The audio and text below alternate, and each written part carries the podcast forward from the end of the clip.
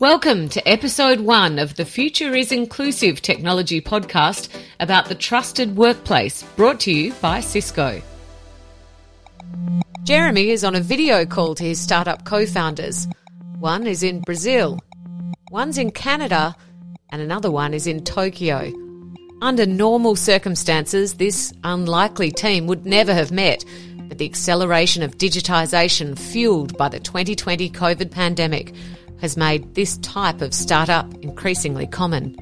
People united, not by geography, but by an idea, a problem that needs to be solved, and a team of like minded people solving these problems in new ways.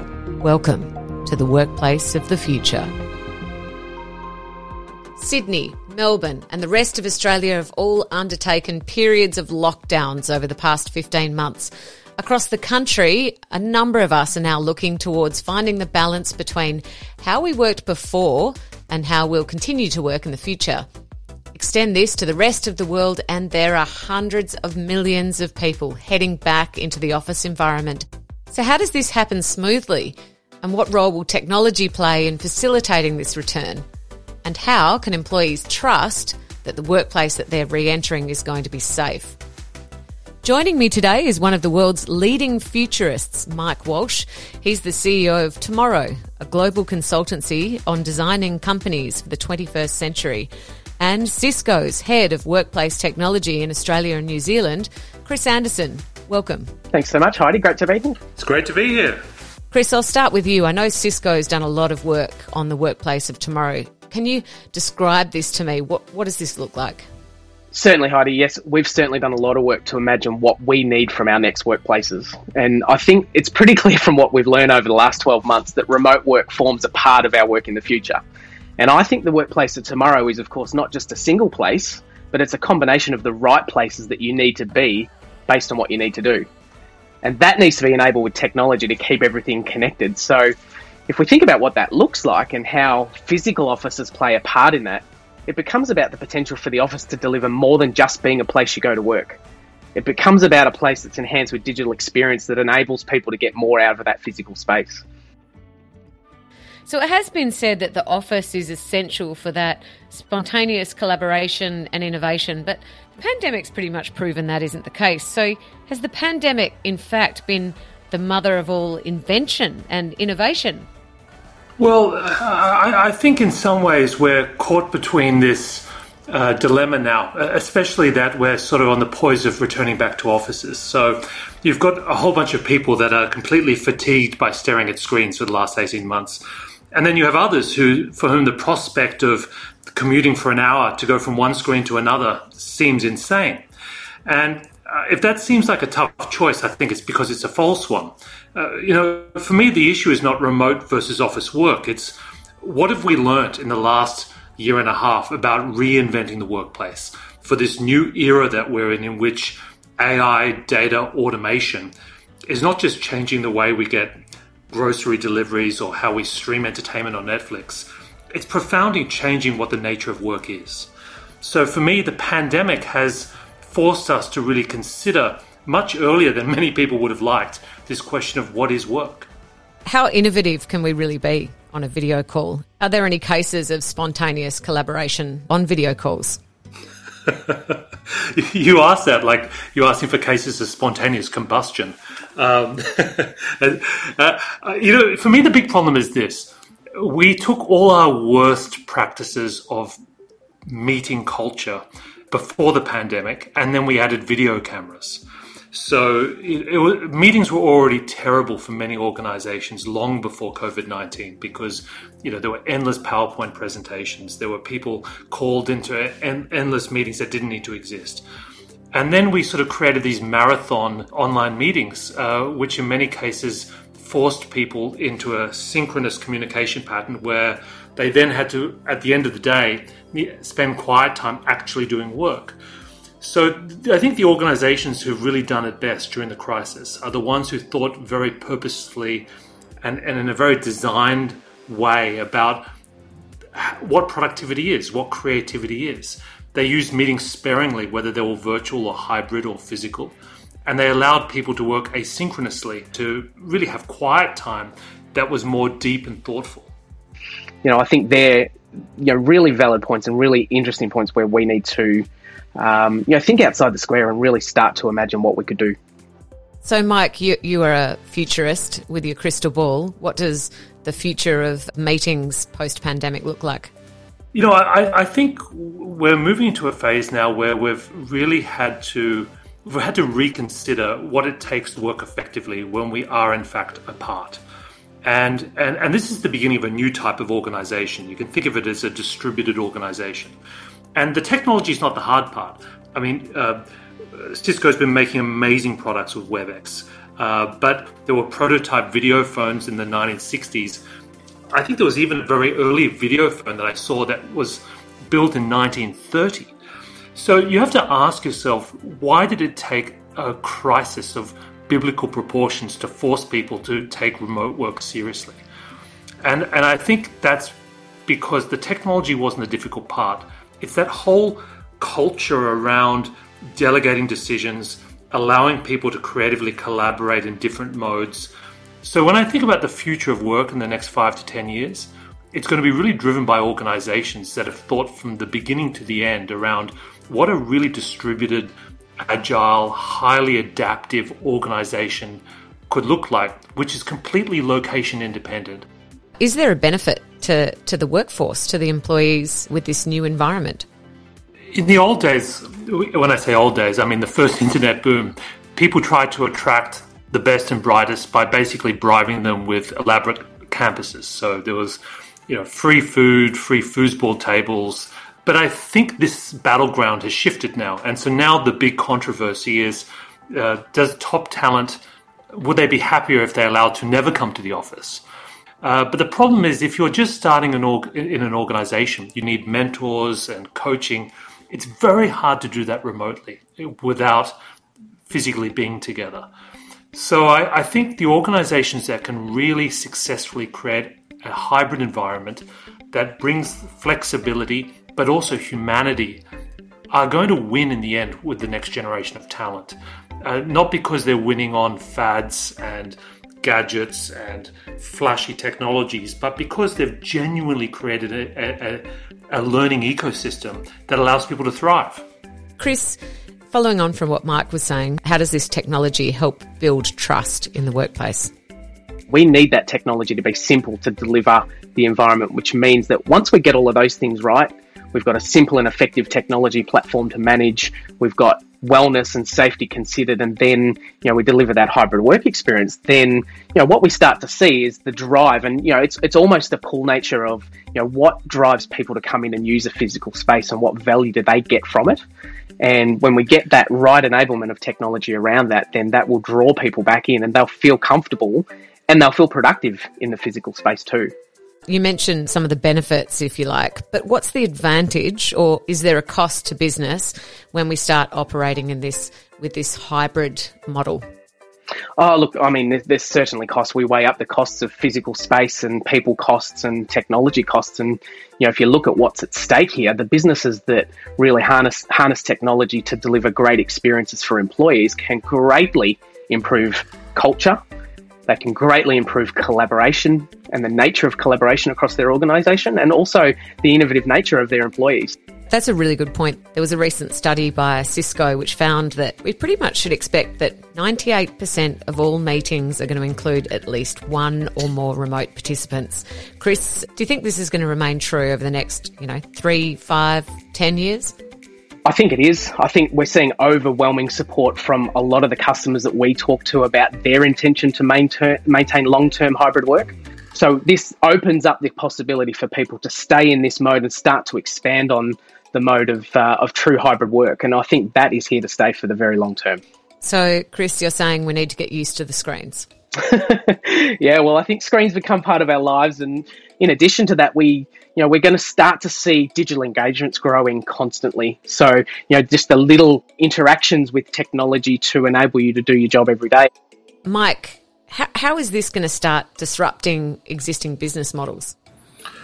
Well, I think the, the threshold question to ask here is how does this new environment change what great talent is? You know, what kind of new capabilities do we need to uh, instill in people? Do we need to learn programming? And I think this is actually a huge source of stress and tension for so many leaders and team members that are in organizations today who are struggling with digital literacy. And I think that it's a design failure if technology requires a high level of literacy in order to use it. Great technology for me works in a very intuitive way. Uh, things self organize, they're orchestrated, they happen in the background.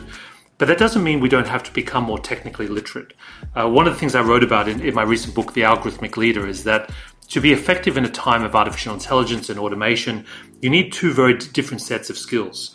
On one side, you need a, a kind of a deep understanding of human complexity, what it means to empathize with your team, what it is to create great customer experiences. These are intrinsically analog, human shaped uh, capabilities.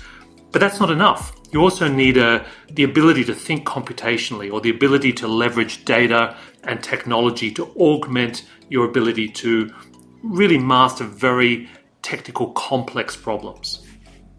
There's no doubt that the nature of work has changed and it's going to continue to change. If anything, the pandemic's taught us that people are resilient and they're actually quite adaptable to change. There's going to be a period of adjustment for workers as they learn how to adapt to these new technologies in the workplace. It's likely that there's going to be people who spend 100% of their time in the office, and there's going to be some people that now work remotely almost on a permanent basis. This concept of a hybrid workplace is beginning to gain traction with a mix of working from home and time in the office. And that's a very different workplace of the future. So, if I can refer to you now, Chris, can you elaborate on some of the trusted workplace technologies that are making this new normal workplace a reality? You know, key technology is going to help us do a few things. So, number one, it's going to promote worker safety and wellness. Number two, it's going to allow organizations to deliver secure, seamless collaboration styles of work. And number three is enabling technology teams, because we talk about technology enablement here, but enabling that to be really seamless and to operate really uh, smoothly is important because that drives a really powerful user experience. And if you think about then driven by that mantra that every experience that somebody has as they come into a physical environment or into their workplace becomes aided by intelligence. So when I connect and walk into a building, it knows what I'm there to do and it knows what I need from it and it can help me. So I walk into a space and I might need to work with somebody remotely. That technology now becomes, you know, almost uh, almost has a persona and almost has some character where it can actually be a digital assistant for me to do what I need it to do. So if I need to speak to somebody, I can just talk to it and it'll do it for me. If I need to book out a space, it'll be able to, you know, for example, voice activated and driven so that I don't need to spend time doing things that are less relevant to my actual job and the output that I'm delivering. So I think that's uh, the real opportunity start to create some great experiences and using the full environment around us and understanding what people are using the environment for. The last thing there is the ability to drive all of that information, um, you know, to you know, digital screens and interfaces. So, with you know, for example, signs and information and and clear communication uh, visibly inside the physical office to provide information about how those spaces are being used and to allow interactivity with that physical workplace. For example, I might be able to chat to my workplace uh, via an app where I just simply ask it what I need and it can respond to me in in natural language, for example. So those sorts of things start to allow us to drive different workflows across our workplace and, and deliver greater, better outcomes. And then driving things like space booking and management. So ensuring a, that space is not being wasted. This is going to become really important as we you know, start to look at how we might potentially change the, the physical footprint of office space if I can go to you, Mike, are, we going to sort of start to see the end of that aspiration for the, the corner office with the view? Is it is it going to not be the same ideal that it once was? Well, uh, it probably always will, but you're, you're probably you're lucky if you maybe get it on Tuesdays and Thursdays rather than a permanent fixture. So I think when we when we really try to create the most harmonious, effective, collaborative, productive, creative workplaces in the future, whatever mode they're in, we have to think very carefully about the anthropological as well as the technological aspects of that design. I'll go to you, Chris. With this new trusted workplace, do you believe that it's going to be better for inclusivity? Yeah, I think purely obviously there's lots of different areas to focus here in terms of inclusivity, but I think you know number one, and particularly if we look at ANZ or Australia, um, in terms of the you know, geographical separation of our country, you look at how um, opportunity for somebody in the most remote corner of Australia can now be made based on the ability for them to work from anywhere.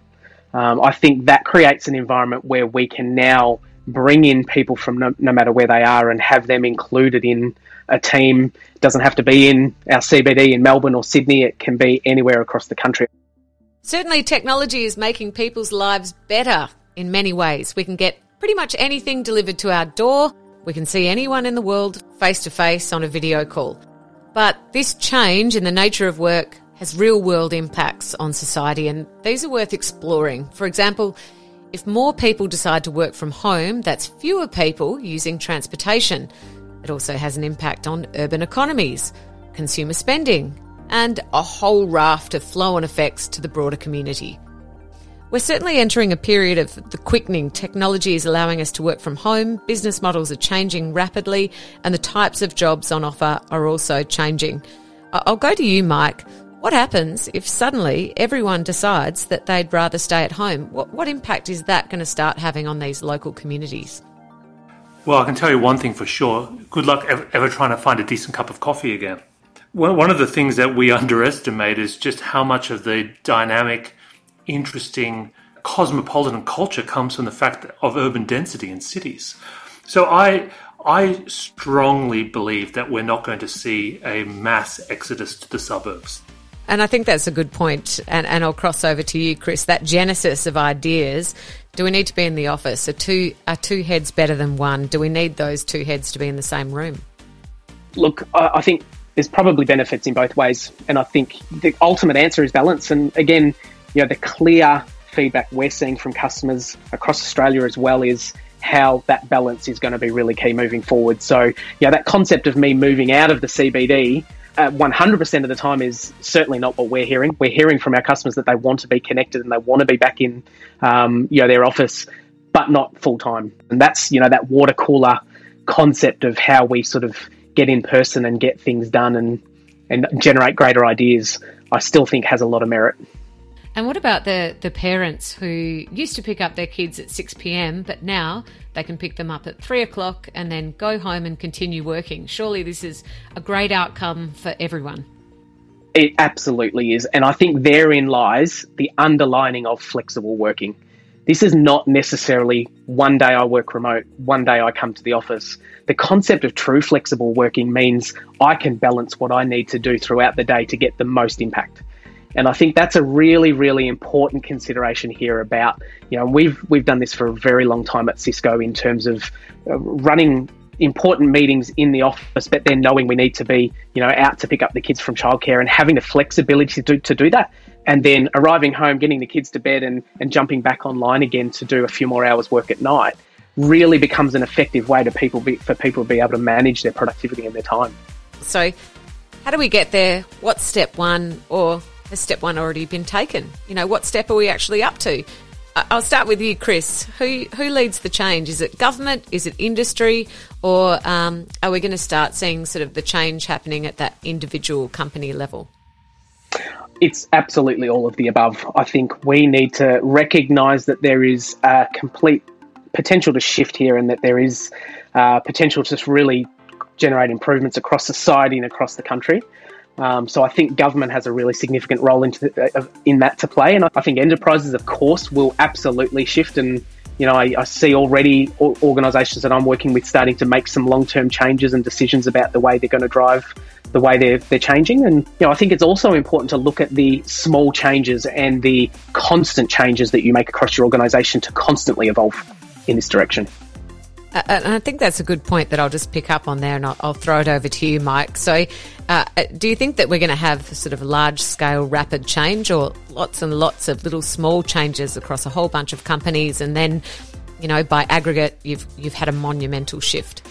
I think what's happening is that a lot of the changes are happening under the surface. It's like we're changing the underlying infrastructure and, and sort of the muscle system uh, that is behind our organization. So at first glance, things look the same. We still uh, connecting via devices, we're going into offices, we're finding new ways of doing things. But underneath, there's something really big happening. And, and that big thing is really the shift to a, a world that is AI powered, that's driven by data, algorithms, automation.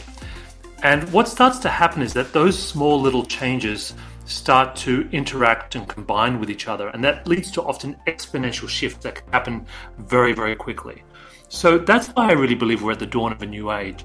I think of it as the algorithmic age, but really it's, it's an age in which all of our experiences, either as consumers or as workers, are increasingly driven by the power of artificial intelligence. And what do we need to get there?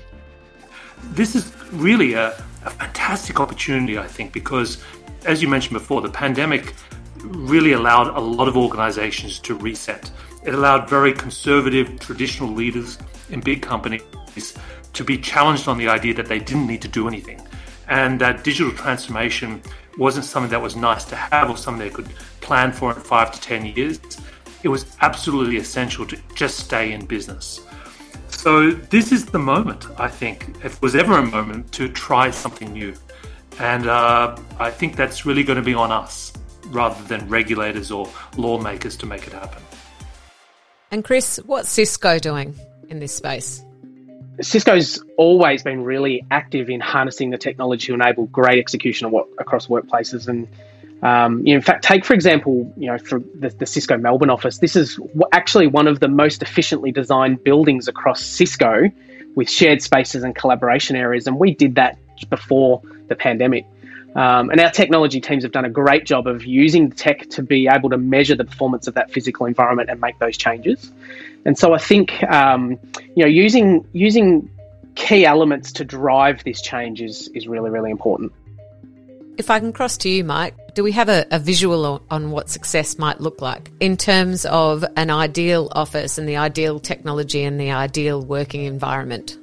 Um, for me, success is where we no longer notice the technology that is making everything possible, uh, where people are just inherently more creative, more collaborative, where things happen almost by magic, and where really the role of human beings becomes more clearly defined relative to what machines and technology can do. So I, I think really in the future, a great job or a great career is where you have a small p sense of purpose, that what you're doing is meaningful, that you can see the results of your efforts. You're working with great people that are inspiring and creative, and that's where you get a deep sense of fulfillment. That for me is is the workplace of the future. To our guests, thank you very much for joining us today. One of the world's leading futurists, Mike Walsh, the CEO of Tomorrow, and Cisco's head of workplace technology in Australia and New Zealand, Chris Anderson. Thank you. Thanks, Heidi. It was great to be on the show, and I love talking with you as well, Chris. Thanks so much, Heidi, and likewise, Mike. It was really great to be involved in the conversation. You've been listening to The Future is Inclusive. To learn more about Cisco's trusted workplace vision and technology, Visit cisco.com slash bridge to possible. Let's get back to Jeremy. Three different time zones and a laundry list of challenges for a startup. But with technology, Workplace 2.0 has well and truly arrived.